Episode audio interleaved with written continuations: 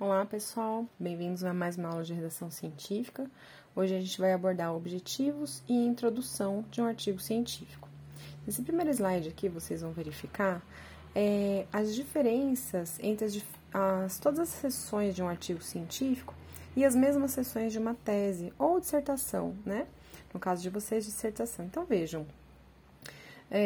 A introdução de uma tese é super detalhada, tem que demonstrar a sua familiaridade com a literatura existente, né? Desenvolver um contexto de forma mais ampla, né? Mostrando tudo o que você fez, né? Qual a importância do seu trabalho, mas de maneira geral é muito ampla, né? Então, a introdução de uma tese, uma dissertação, ela é bem longa. Já para um artigo científico, ela é totalmente diferente, porque ela é mais concisa. Por quê? Porque a introdução do artigo só vai conter as informações que sejam imprescindíveis, ou seja, extremamente necessárias para o entendimento daquela lacuna, né? Aquela informação que falta na pesquisa, que levou ao seu estudo.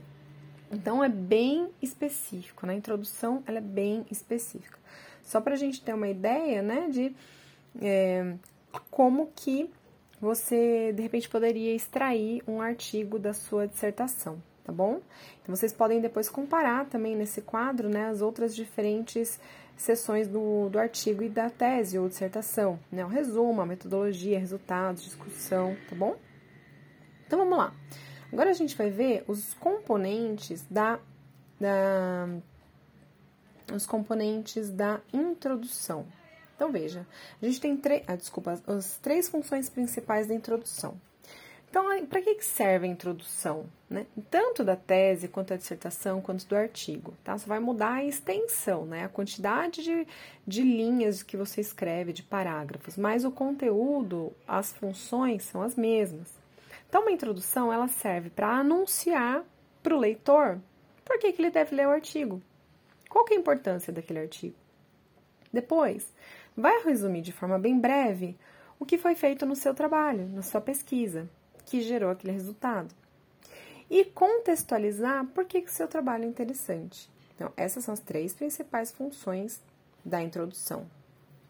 Então, vamos ver agora como é que a gente estrutura a introdução. Então, vejam. Primeiro, na primeira parte da introdução, vamos pensar, né, que a tua pesquisa é um território, né? A área do conhecimento é um território. Então, vejam, eu coloquei aqui aqueles mapas de palavras, né, para a gente ter uma ideia. Então, vejam, dentro da agronomia, por exemplo, a gente tem esse primeiro quadro aqui, né, que está escrito definir o território de pesquisa. Então, dentro da agronomia, que área, qual é o seu território? Qual o território que você ocupa? Né? Você ocupa produção animal, produção vegetal, materiais, fibras, agricultura, né? O que parte, pós-colheita, que parte da agronomia você se inclui, né? A tua pesquisa está incluída. Então, primeiro na introdução, você vai fazer isso, a primeira parte é isso, você vai definir qual é a sua área, né? Qual que é o teu território. Onde você atua.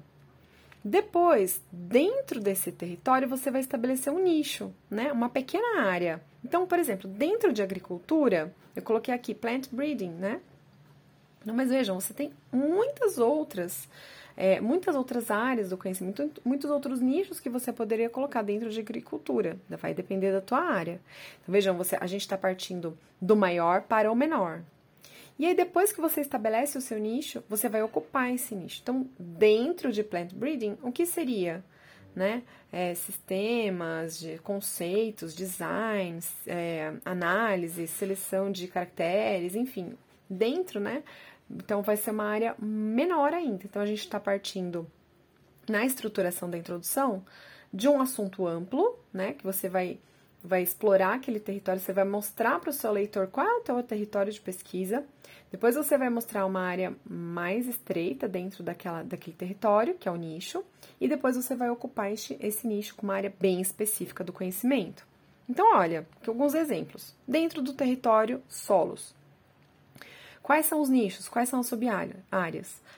Agrogeologia, mineralogia, gênese, morfologia, classificação do solo, física, química e biologia do solo, fertilidade do solo, uso, propriedades e legislação, inoculantes, fertilizantes minerais e orgânicos, nutrição mineral de plantas, manejo e conservação do solo e da água, né? Ainda tem outras coisas aqui que podem ser incluídas. Mas percebam, dentro de solos, a gente tem uma área, uma quantidade de sub-áreas bem grande. Então, na introdução, primeiro você vai mostrar que trabalha na área de solos. E depois, dentro da área de solos, qual a sub-área, tá? Fitotecnia, mesma coisa. Fitotecnia é uma área, um território. Quais são os nichos ou sub-áreas? Planejamento, implantação, manejo e colheita de culturas, produção de sementes e mudas, melhoramento genético, biotecnologia. Dentro da área fitossanidade, quais são as sub-áreas? Fitopatologia, entomologia, epidemiologia, defesa sanitária, legislação e assim por diante. Horticultura é uma outra área. Quais são sub-áreas? Produção e manejo de plantas, frutíferas, olericultura, etc. Então, veja, a gente tem que ter uma certeza a respeito de qual é a nossa área e qual é a sub-área que a gente ocupa, tá bom? E agora, os componentes da introdução. Como é que a gente vai estruturar, de fato, a nossa introdução? Então, veja, aqui em amarelo, 1A, a gente vai escrever o que a gente sabe sobre aquela área, né? O que se sabe sobre aquele trabalho, aquela área de trabalho, aquela área de conhecimento, o que já se conhece, né? Depois, no 1B, um azul claro, a área de pesquisa mais específica e a sua importância. 2A, a identificação da lacuna. Então, dentro daquela área, daquela sub-área que a gente está trabalhando, o que não se sabe, né? O que me levou a definir a minha pergunta, a minha questão de pesquisa? E aí, a 2B, você vai elaborar essa pergunta para ocupar, né, para identificar, né, para mostrar o que é que está faltando, qual a informação é aquela, né? Responder aquela pergunta. Então, você vai fazer a pergunta para preencher aquela lacuna, tá bom? Na 3A, que seria mais ou menos um parágrafo, né, para cada uma desses componentes, você vai fazer o resumo da abordagem para responder a pergunta. E, por fim, notificar os principais achados. A gente vai ver agora um pouquinho mais detalhado cada uma desses componentes. Então, vamos lá. Como é que você vai começar a introdução de qualquer artigo científico? Você vai começar amplo, né? Então, você vai começar dizendo o contexto, né? Você vai mostrar para o teu leitor qual é aquela área de trabalho. Então, veja, qual contexto torna o seu trabalho mais importante para a maioria dos leitores? Né? Só cuidado para não exagerar. Então, por exemplo, se você vai trabalhar com fertilidade do solo, né? Mas aí você precisa falar primeiro sobre solos, né? Alguma coisa sobre solos. Mas você não vai falar sobre todos os solos que existem no planeta, todos os solos que existem no Brasil, né? Você vai falar sobre genealogia dos solos, você não vai falar sobre fertilidade, você não vai falar sobre... Não, você não vai falar tudo sobre solos, você vai fazer um recorte a respeito de solos. O mais próxima do teu pesquisa possível. Então, se você trabalha com fertilidade de latossolo na Amazônia, você já vai direto a esse ponto, né? Mas você precisa contextualizar. Depois, a amplitude vai depender do periódico que você escolheu. Então, por isso que é muito importante escolher o periódico antes de você escrever o artigo e antes até de planejar a tua pesquisa, porque você precisa saber quais métodos aquela revista aceita, porque às vezes uma revista científica não aceita o método que você usou, entendeu? Então, tem que tomar muito cuidado com isso. Escolher a revista antes mesmo de escrever o seu projeto de pesquisa, onde você quer publicar o teu artigo, e conhecer muito bem aquela revista. Ler vários artigos daquela revista, para saber quão amplo você precisa escrever só a introdução, essa primeira parte da contextualização. Então, dentro desse campo mais amplo, onde o seu trabalho se encaixa? Né? Aquele território da pesquisa, tá? E aí a gente vai estabelecer o nicho dentro da área, lembra? Vocês vão falar sobre a parte mais específica e você vai identificar o problema e a lacuna. Então, vejam, olha, a identificação da lacuna. O que a gente não sabe dentro daquela área, dentro daquela área do conhecimento? Então, dentro de fertilidade de latos solos, né? O que a gente não sabe? Que eu quero descobrir. E aí você vai elaborar uma pergunta, você vai mostrar qual é a lacuna, né? E elaborar a pergunta logo em seguida. Uma pergunta específica para preencher essa lacuna. Nos últimos parágrafos da introdução, vocês vão fazer, então, um resumo da abordagem. É claro, a gente só escreve um artigo científico depois que a gente tem os nossos resultados, nossa conclusão. Então, a gente já está com o trabalho todo pronto, né? Então, você sabe o que você fez, quais métodos você usou, quais os resultados, os elementos principais que você tem, né? Então, no último parágrafo, e tudo vai depender da revista, por isso que eu falo sempre, é importante você conhecer a revista onde você quer publicar, antes mesmo de escrever o projeto. Porque quando você for escrever um artigo já com seus resultados e conclusões, você precisa ter certeza de como você vai escrever esses últimos parágrafos aqui. Se a revista aceita que você, por exemplo, notifique os principais resultados. De maneira geral, nos periódicos internacionais de boa qualidade, vocês têm que colocar um resumo da abordagem, ou seja, de maneira geral, em linhas gerais, um método. Não um método com N amostral, com doses, nada disso. Mas em linhas gerais, o que você fez para chegar àqueles resultados, tá? Que é a abordagem. E a notificação das principais, os principais achados, as principais descobertas, tá? São as linhas gerais da conclusão, nas últimas linhas da sua introdução, tá bom? Então, vamos ver um exemplo agora. No meu trabalho, né, eu queria saber, né, se o calcário eleva o pH do solo. Então, veja, na introdução é um erro você mostrar estudos sobre calcário e depois mostrar estudos sobre pH do solo, tudo desconectado, um parágrafo de cada, tudo desconectado. Depois você vai caracterizar o sujeito, ou seja, os tipos de solo, e depois mostrar o objetivo. Esse é o tipo errado de introdução. Vocês não devem fazer assim. Geralmente, vocês escrevem assim. Mas é o jeito errado de escrever. Como você deveria... Então, o que você deveria informar na introdução? No caso desse exemplo nosso aqui. Então, qual que é a pergunta, né, que você fez? A pergunta que deve ser feita é... Qual o efeito do calcário no pH do solo? E aí, você vai contextualizar e mostrar a importância de se conhecer esse efeito.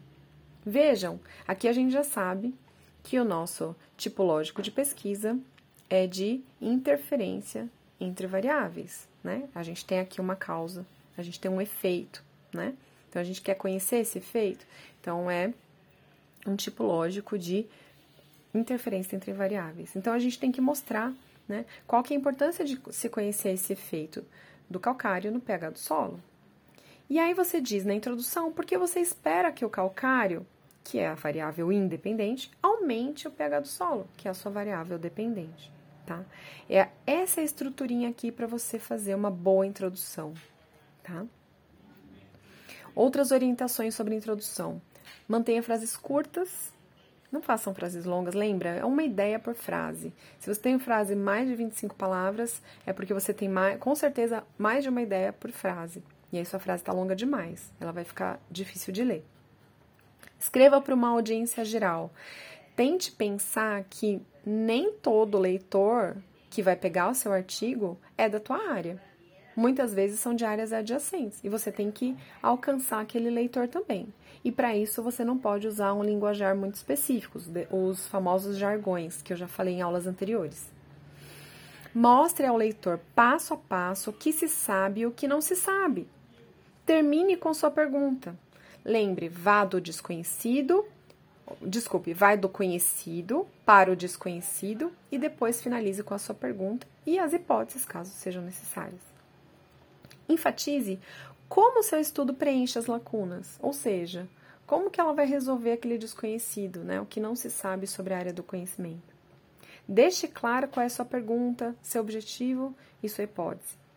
Por exemplo, você pode usar essas frases prontas. Hein? Queremos saber, queremos desvendar, nossa hipótese é, nós testamos se, né? Para cada uma dessas partes aqui da introdução. E resuma ao máximo. Deixe os detalhes, as especulações, as críticas, as particularidades para discussão, tá? Não confunda introdução com discussão. É na discussão que você vai dar sua opinião. tá? É na discussão que você vai interpretar os resultados. A introdução é apenas para contextualizar e familiarizar o leitor a respeito da sua pesquisa. Bom, dentro da introdução, a gente tem que colocar os nossos objetivos. Eu coloquei em separado porque são assuntos distintos, né? Mas o objetivo sempre vai dentro da introdução. E quais são as funções do objetivo? Então, para uma forma didática de explicar para vocês, eu separei, tá? Mas o objetivo vai dentro de introdução e a gente vai saber quais são as funções agora dos objetivos. Por que eu tenho que escrever os objetivos? Bom, os objetivos, eles nos ajudam a descrever algo ou testar hipóteses, né? Ele vai mostrar que a gente vai descrever alguma coisa, né? Ou testar alguma hipótese. Lembra que isso aqui está de acordo com os tipos lógicos de pesquisa. Em pesquisas descritivas, o meu objetivo é descrever alguma coisa. Nas pesquisas de associação ou interferência entre variáveis, eu vou testar hipóteses. Tá? Então, eu tenho que ter bem claro na minha cabeça qual é o tipo lógico de pesquisa para definir meu objetivo. Se o meu objetivo vai ser descrever alguma coisa ou testar hipóteses, tá bom? Outra função do objetivo é guiar a nossa argumentação, tanto guiar a introdução quanto guiar a discussão. Vocês vão entender isso ao longo da nossa disciplina. O objetivo, ele é o nosso norte, é como se fosse nossa bússola. O objetivo vai mostrar para onde a gente deve caminhar na nossa redação. Além do que, também, nosso objetivo não só direciona a redação, mas direciona as nossas ações, os métodos, tá? Tanto pesquisas quantitativas quanto qualitativas podem testar hipóteses e todos os tipos lógicos que a gente viu precisam de objetivos claros. Tá? Para nortear a nossa pesquisa e nortear a nossa redação. Nossa redação toda vai ser baseada nos nossos objetivos, tá? Bom, e dentro dos objetivos, a gente tem que colocar as nossas variáveis, né?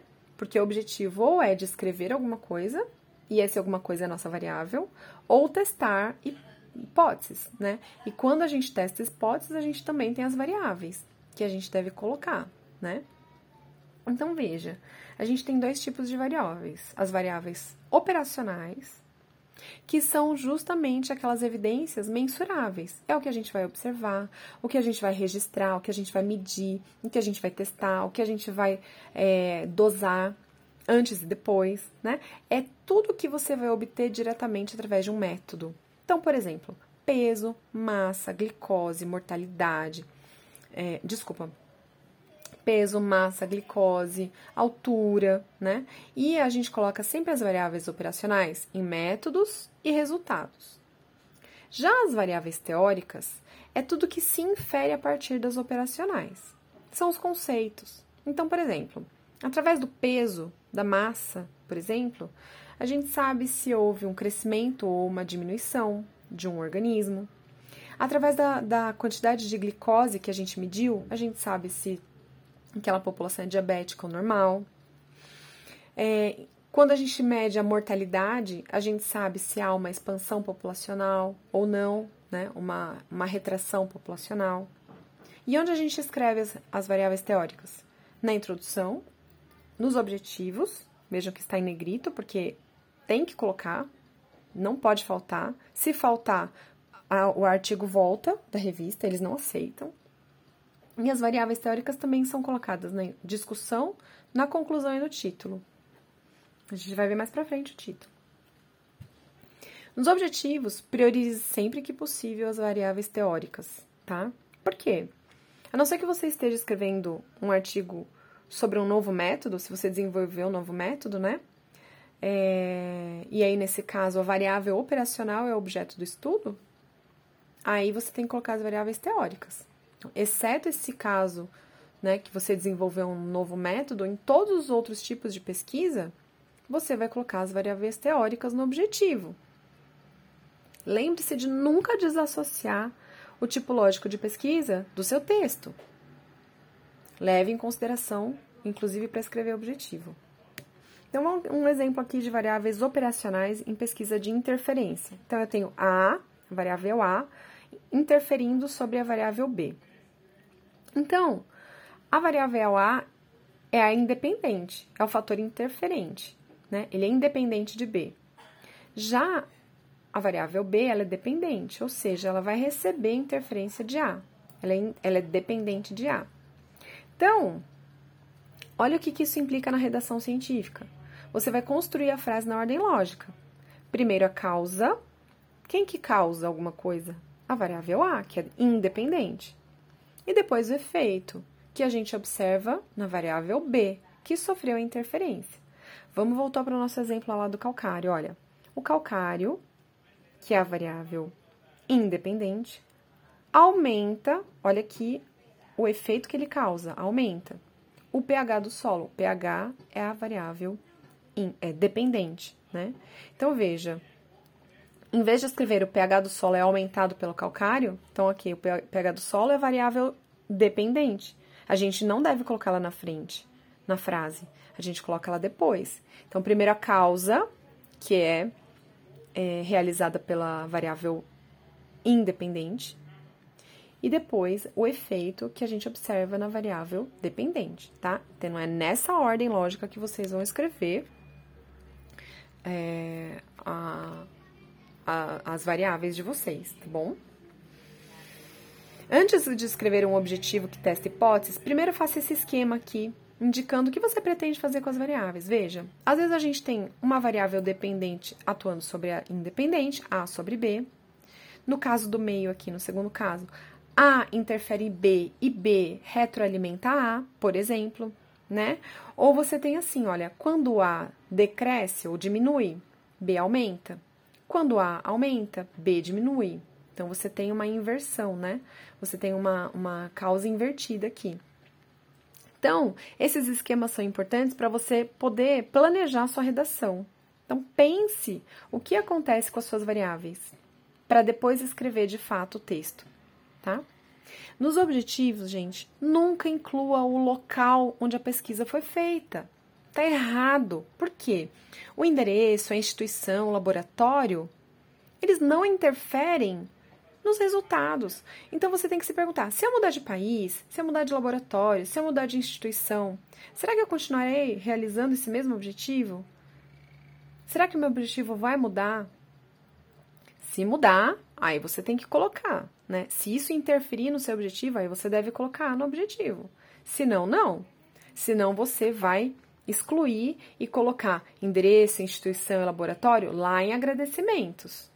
Nunca coloque, se não for esse caso, então nunca coloque local nos objetivos, tá bom? Outra coisa, não use as palavras analisar e comparar. Por quê?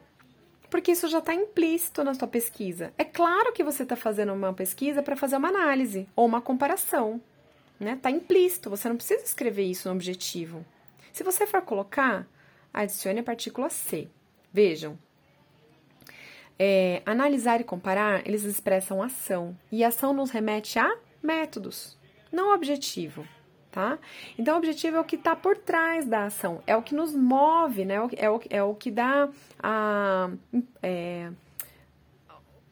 o núcleo do objetivo, né? A ação, ou seja, o objetivo ele está por trás da ação. Eu primeiro tenho o objetivo, lembra que eu até falei o objetivo, ele vai guiar a ação, vai guiar o método.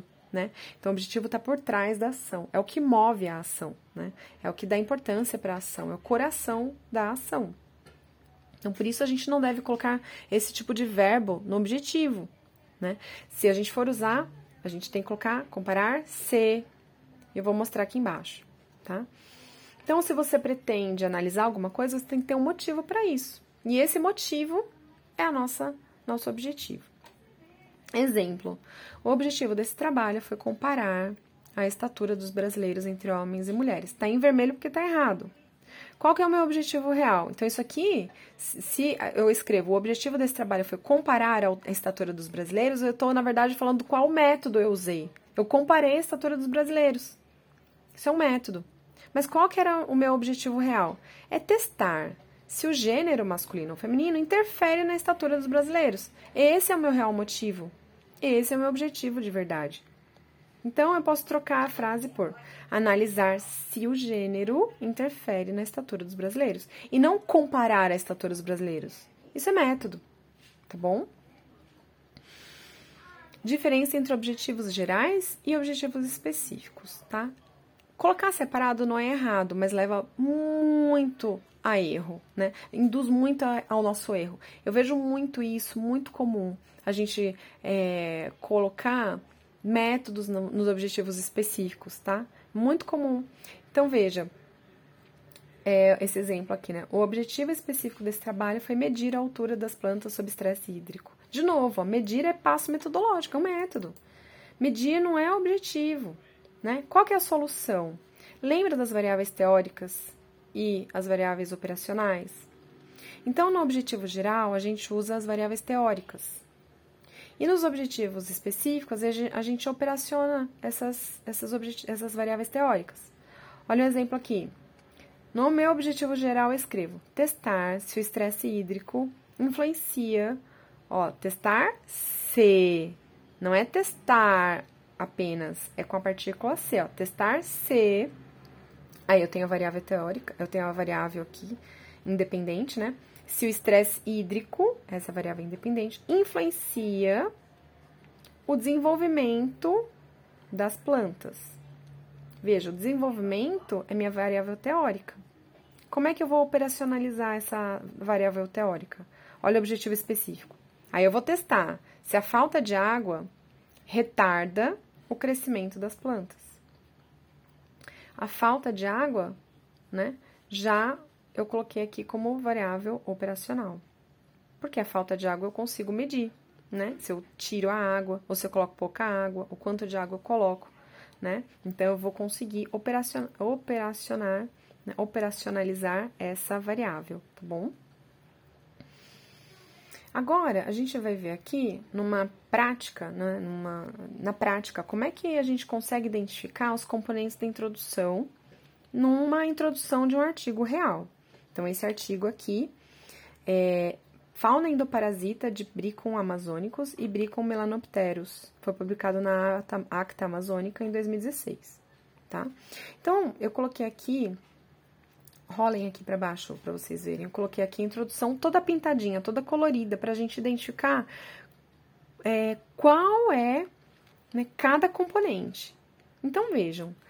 Eu vou começar a ler aqui, olha. A subfamília Briconini inclui 74 espécies, 42 das quais são do gênero Brícon, um importante grupo em quase todas as bacias hidrográficas brasileiras, com vários exemplos utilizados na indústria da agricultura.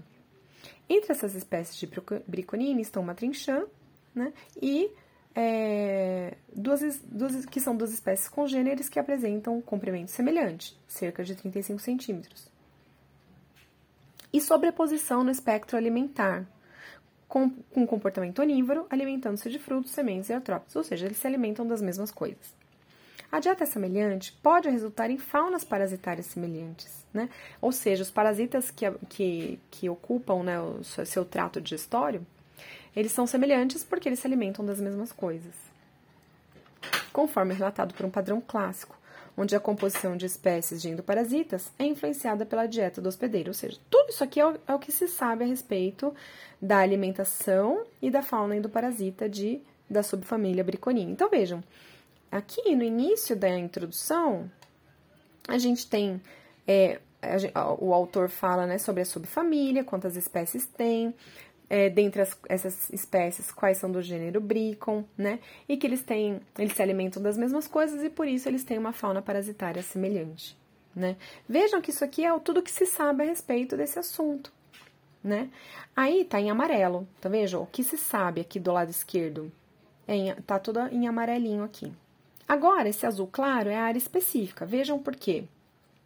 Diversos estudos observaram que o padrão de migração reprodutiva de um hospedeiro pode ser um fator determinante na composição e estrutura das comunidades parasitas, pois as migrações curtas e longas realizadas por essa espécie ao longo de sua vida permitem ao peixe explorar diversos ambientes, aumentando a possibilidade de infecção ou infestação por diversas espécies de parasitas. Consequentemente, essas características migratórias divergentes podem afetar a fauna de endoparasitas já que as espécies relacionadas geralmente exibem características divergentes que possibilitem a coexistência. Por quê? Já que eles comem as mesmas coisas e têm os mesmos endoparasitas, né, o que permitiria eles sobreviverem na mesma área, né, e comendo as mesmas coisas? Né? O que permite essa coexistência? Poderia ser justamente, né, esses hábitos migratórios. Então, isso é uma área específica dentro daquilo que se falou ali em amarelinho, na primeira parte da introdução, que fala sobre a alimentação e a fauna parasita de Brycon, tá? Agora, em azul, é a lacuna. Veja, em azul um pouquinho mais escuro, né? Ou seja, é o que não se conhece. Então, olha só, a fauna parasita dessas espécies Brycon ainda não é bem conhecida. A fauna parasitária dessas espécies de Brycon ainda não é bem conhecida. Olha que lacuna, não se conhece. É o que falta na área de conhecimento. E é aqui que a gente vai deduzir que os autores vão fazer uma pergunta para responder isso aqui, para preencher essa lacuna. Veja por que não se conhece. Porque a maioria dos estudos publicados sobre fauna de parasitas do gênero Brycon foram realizados em braços de peixes ou foram baseados em descrições anatômicas. Tem alguma coisa errada aqui na tradução, mas assim... Provavelmente, isso aqui foi feito em algumas outras espécies, né? E não nessas que a gente coloca aqui, matrinchã, né? Que é Brycon amazonicus e Brycon melanopterus. Então, foram feitos em outras ramificações da árvore filogenética, né? De Brycon, e não nessas que a gente está estudando nesse artigo, tá? Ou foram baseados em descrições taxonômicas, ou seja, não se tem muita certeza a respeito das relações filogenéticas dessas espécies, tá?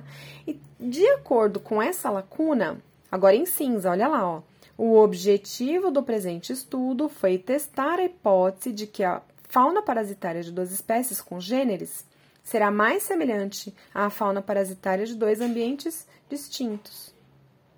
Agora, olha a abordagem em vermelho.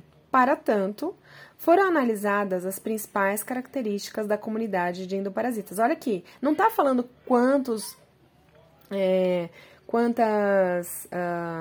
espécies foram analisadas, quantos indivíduos foram usados, qual foi a N mostral, quais foram as técnicas anatômicas utilizadas para abrir o peixe, nem que tipo de análise estatística foi feita. Não, em linhas gerais... foram analisadas as principais características da comunidade de endoparasitas, como riqueza, abundância, diversidade e dominância dentro de duas espécies do gênero Brycon. Abordagem geral. Tem achados? Não tem os principais achados, porque a Acta Amazônica não exige isso nas suas introduções, tá? Mas todos os outros componentes a gente tem, tá bom? Olha aqui um outro artigo. Um artigo da Nature. Veja a diferença. Olha na Acta Amazônica, a contextualização como ela é longa. Ela tem 1, 2, 3, 4, 5, 6, 7, 8, 9, 10 linhas de contextualização. Olha no artigo seguinte da Nature, em amarelinho. Nenhuma linha de contextualização. Olha como foi mais... ele foi muito mais pontual, tá? Os ecossistemas, sejam recifes de corais, florestas tropicais ou microbioma, são complexos. Isso é o que se sabe, ponto. Agora, aqui é uma inversão, né, nos componentes. Primeiro, aparece a lacuna, olha. Como a complexidade evolui e sua robustez, a mudança é um mistério para os ecologistas ou ecólogos e um desafio para os biólogos da conservação. Então, vejam, aqui já tem a lacuna. Essa complexidade, a complexidade e a robustez... né, desses microbiomas, ecossistemas e tudo mais, ele é um mistério, né? A maneira como ela evolui e a sua robustez é um mistério, tanto para os biólogos quanto ecólogos. E é um desafio para a conservação. Então, a gente já tem a lacuna. Em azul clarinho, que é o seguinte, né, já vem a área específica, olha. Para avaliar a atual crise da biodiversidade durante a mudança global, é necessário ir além das listas de espécies ameaçadas para as cascatas de extinção. O risco de extinção secundário deve ser maior para os especialistas, como, por exemplo, a perda do piolho do côndor após a extinção do côndor na natureza. Então, aqui são relações muito específicas, ecológicas, né, entre dois organismos diferentes. o côndor e os piolhos de côndor, ou seja, quando um evolui, quando um extinguiu, o outro também extinguiu. Em algumas circunstâncias, extinções secundárias podem desencadear ainda mais extinções em uma cadeia alimentar, desmembrando ecossistemas inteiros. Da complexidade aqui das extinções e das redes ecológicas, né? Por essa razão, a já considerável lista de espécies ameaçadas pode ser apenas o começo. Então, aqui está discutindo, né? Numa área específica, por que a lista de espécies não basta? Por que a gente tem que ir além, né? Para entender a complexidade de mudanças ambientais e as redes ecológicas envolvidas, tá? Talvez vocês não entendam muito bem, porque é mais na área de biologia, ecologia. Mas só para mostrar para vocês que, apesar de ter havido aqui uma inversão nos componentes da introdução, todas elas estão presentes. Então, veja em cinza aqui, né? A pergunta, né? Embora a evolução deva levar tanto a especialização e robustez quanto a perda de espécies, a mudança global e a atividade humana podem alterar a vulnerabilidade das espécies, o que poderia diminuir a estabilidade da rede de recursos e consumidores. Aqui tem uma pergunta misturada com uma hipótese já, né? E aí, em seguida, a abordagem, olha, nós investigamos essa hipótese, né? Então, aqui foi uma pergunta junto com uma hipótese em cinza, e em seguida, a abordagem utilizada, né? Então, investigaram essa hipótese e aqui explicando como que foi feito isso aí. E no final, em verde, olha, mostramos que os ecossistemas desenvolvem complexidade robusta às condições históricas. No entanto, sob condições variáveis, incluindo ameaças antropogênicas atuais à biodiversidade, a robustez à mudança diminui, sugerindo que as futuras perdas de espécies devem desencadear extinções secundárias e eventual colapso do ecossistema. Então, aqui estão as principais conclusões, os principais achados em verde. Coisa que não tem na introdução do artigo da Acta Amazônica. A gente não tem os achados. Então, vejam, para vocês publicarem em revistas, vocês têm que ter todos esses componentes aqui. Ou pelo menos os principais, de acordo com as revistas, tá bom? Vamos para as dúvidas frequentes em relação a objetivos e introdução. Os objetivos devem vir no fim da introdução? Não necessariamente. A introdução deve levar ao leitor a entender a problemática, a pergunta do trabalho. O que levou o autor a propor os objetivos? Portanto, podem aparecer em qualquer lugar da introdução, desde que contenha todas as justificativas para validá-los. Então, não precisa ir no final da introdução, apesar que geralmente está no final, tá bom? E a revisão de literatura vai na introdução? Gente, revisão de literatura não é um tópico. Ele não é um tópico para se colocar num artigo científico. Isso, se for uma exigência, ela é totalmente inadequada, tá bom? Antiquada. Redigir uma revisão de literatura serve para o aluno entender a história do conhecimento e sua área de pesquisa. Então, você faz isso numa tese, numa dissertação, mas nunca no artigo científico, tá bom? É apenas uma função acadêmica. É um exercício, ele não é um ponto exigido numa revista científica, muito pelo contrário, você não deve fazer revisão de literatura para colocar no artigo científico, numa introdução. Nenhum cientista quer saber o que você leu, tá bom? Nem o que você aprendeu, eles querem saber a novidade que você traz para sua área de pesquisa, tá bom? Isso é muito comum mais na área de ciências humanas, onde o discurso é mais importante do que a base empírica.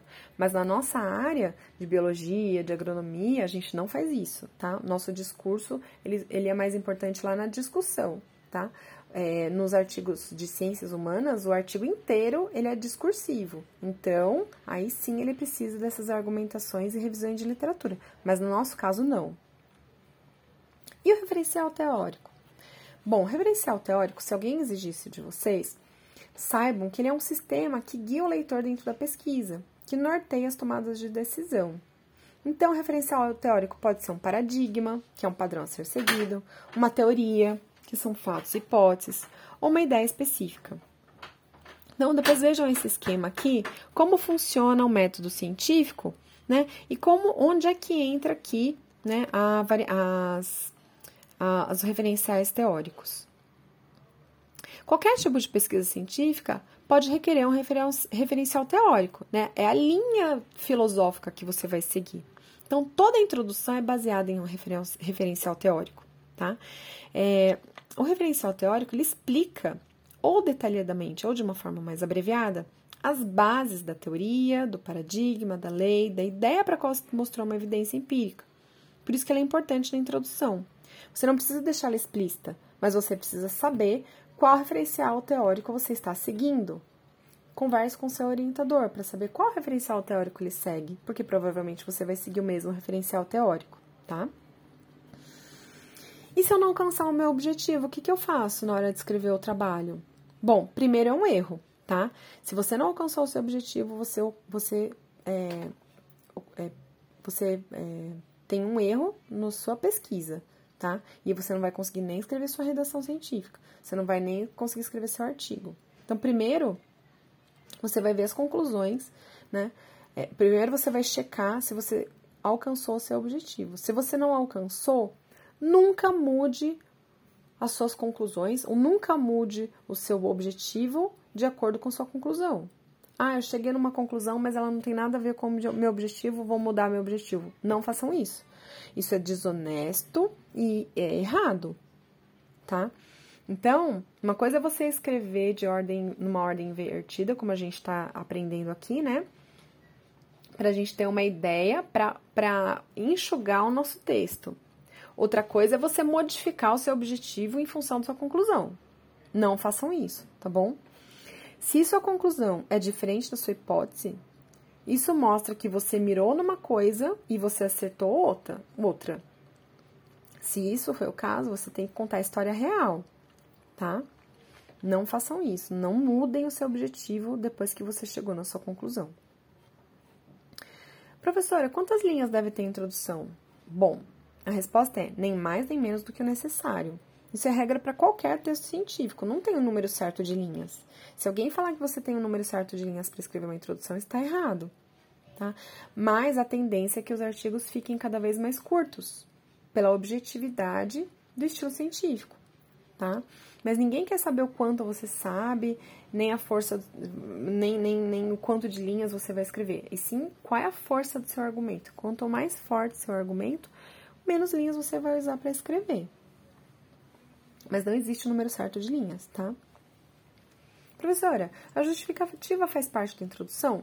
Sim, a justificativa tem que estar na introdução, mas não como um subitem. Você não vai escrever lá dentro da tua introdução objetivos, né? Como a gente escreve, por exemplo, num projeto de pesquisa.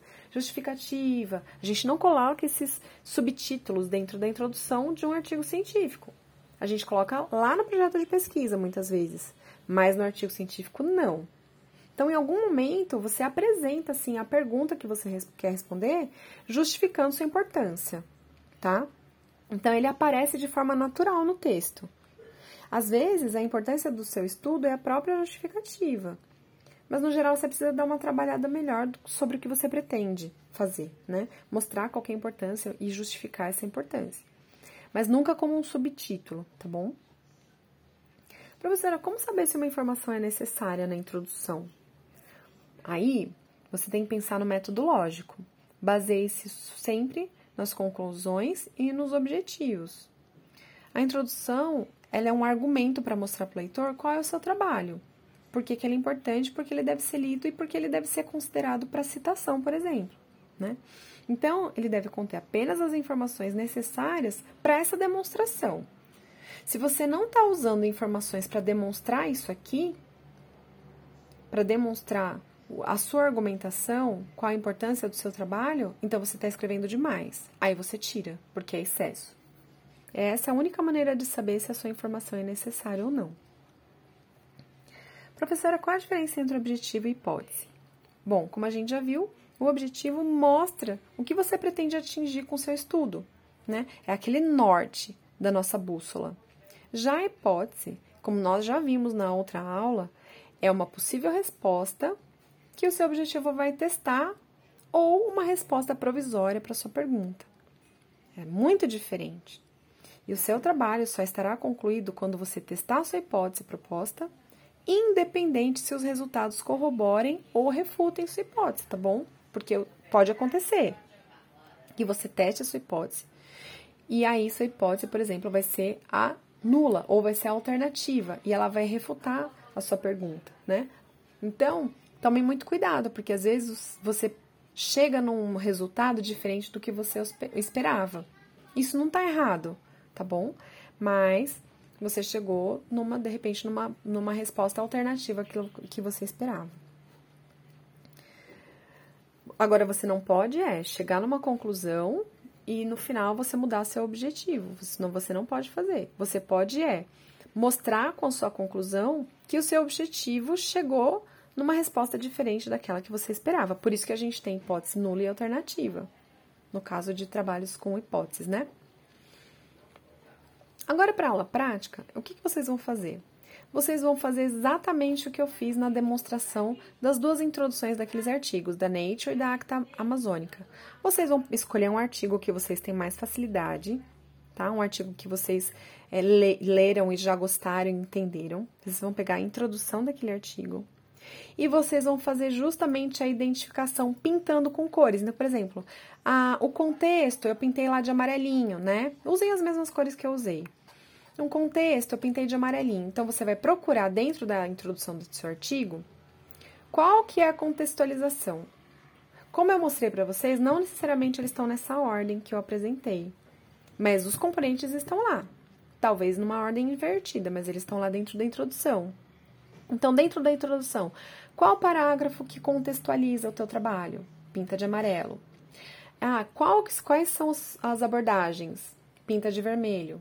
Aquele parágrafo, tá? De acordo com as cores que eu usei aqui, tá bom? Como eu falei, vocês não necessariamente vão encontrar, por exemplo, os principais achados, porque vai depender da revista, tá bom? E aí, se não tiver, vocês identificam, olha, não encontrei os principais achados da introdução. Essa vai ser a aula prática para vocês. Tá bom? Uma boa sexta-feira para vocês, bom fim de semana e até a próxima aula.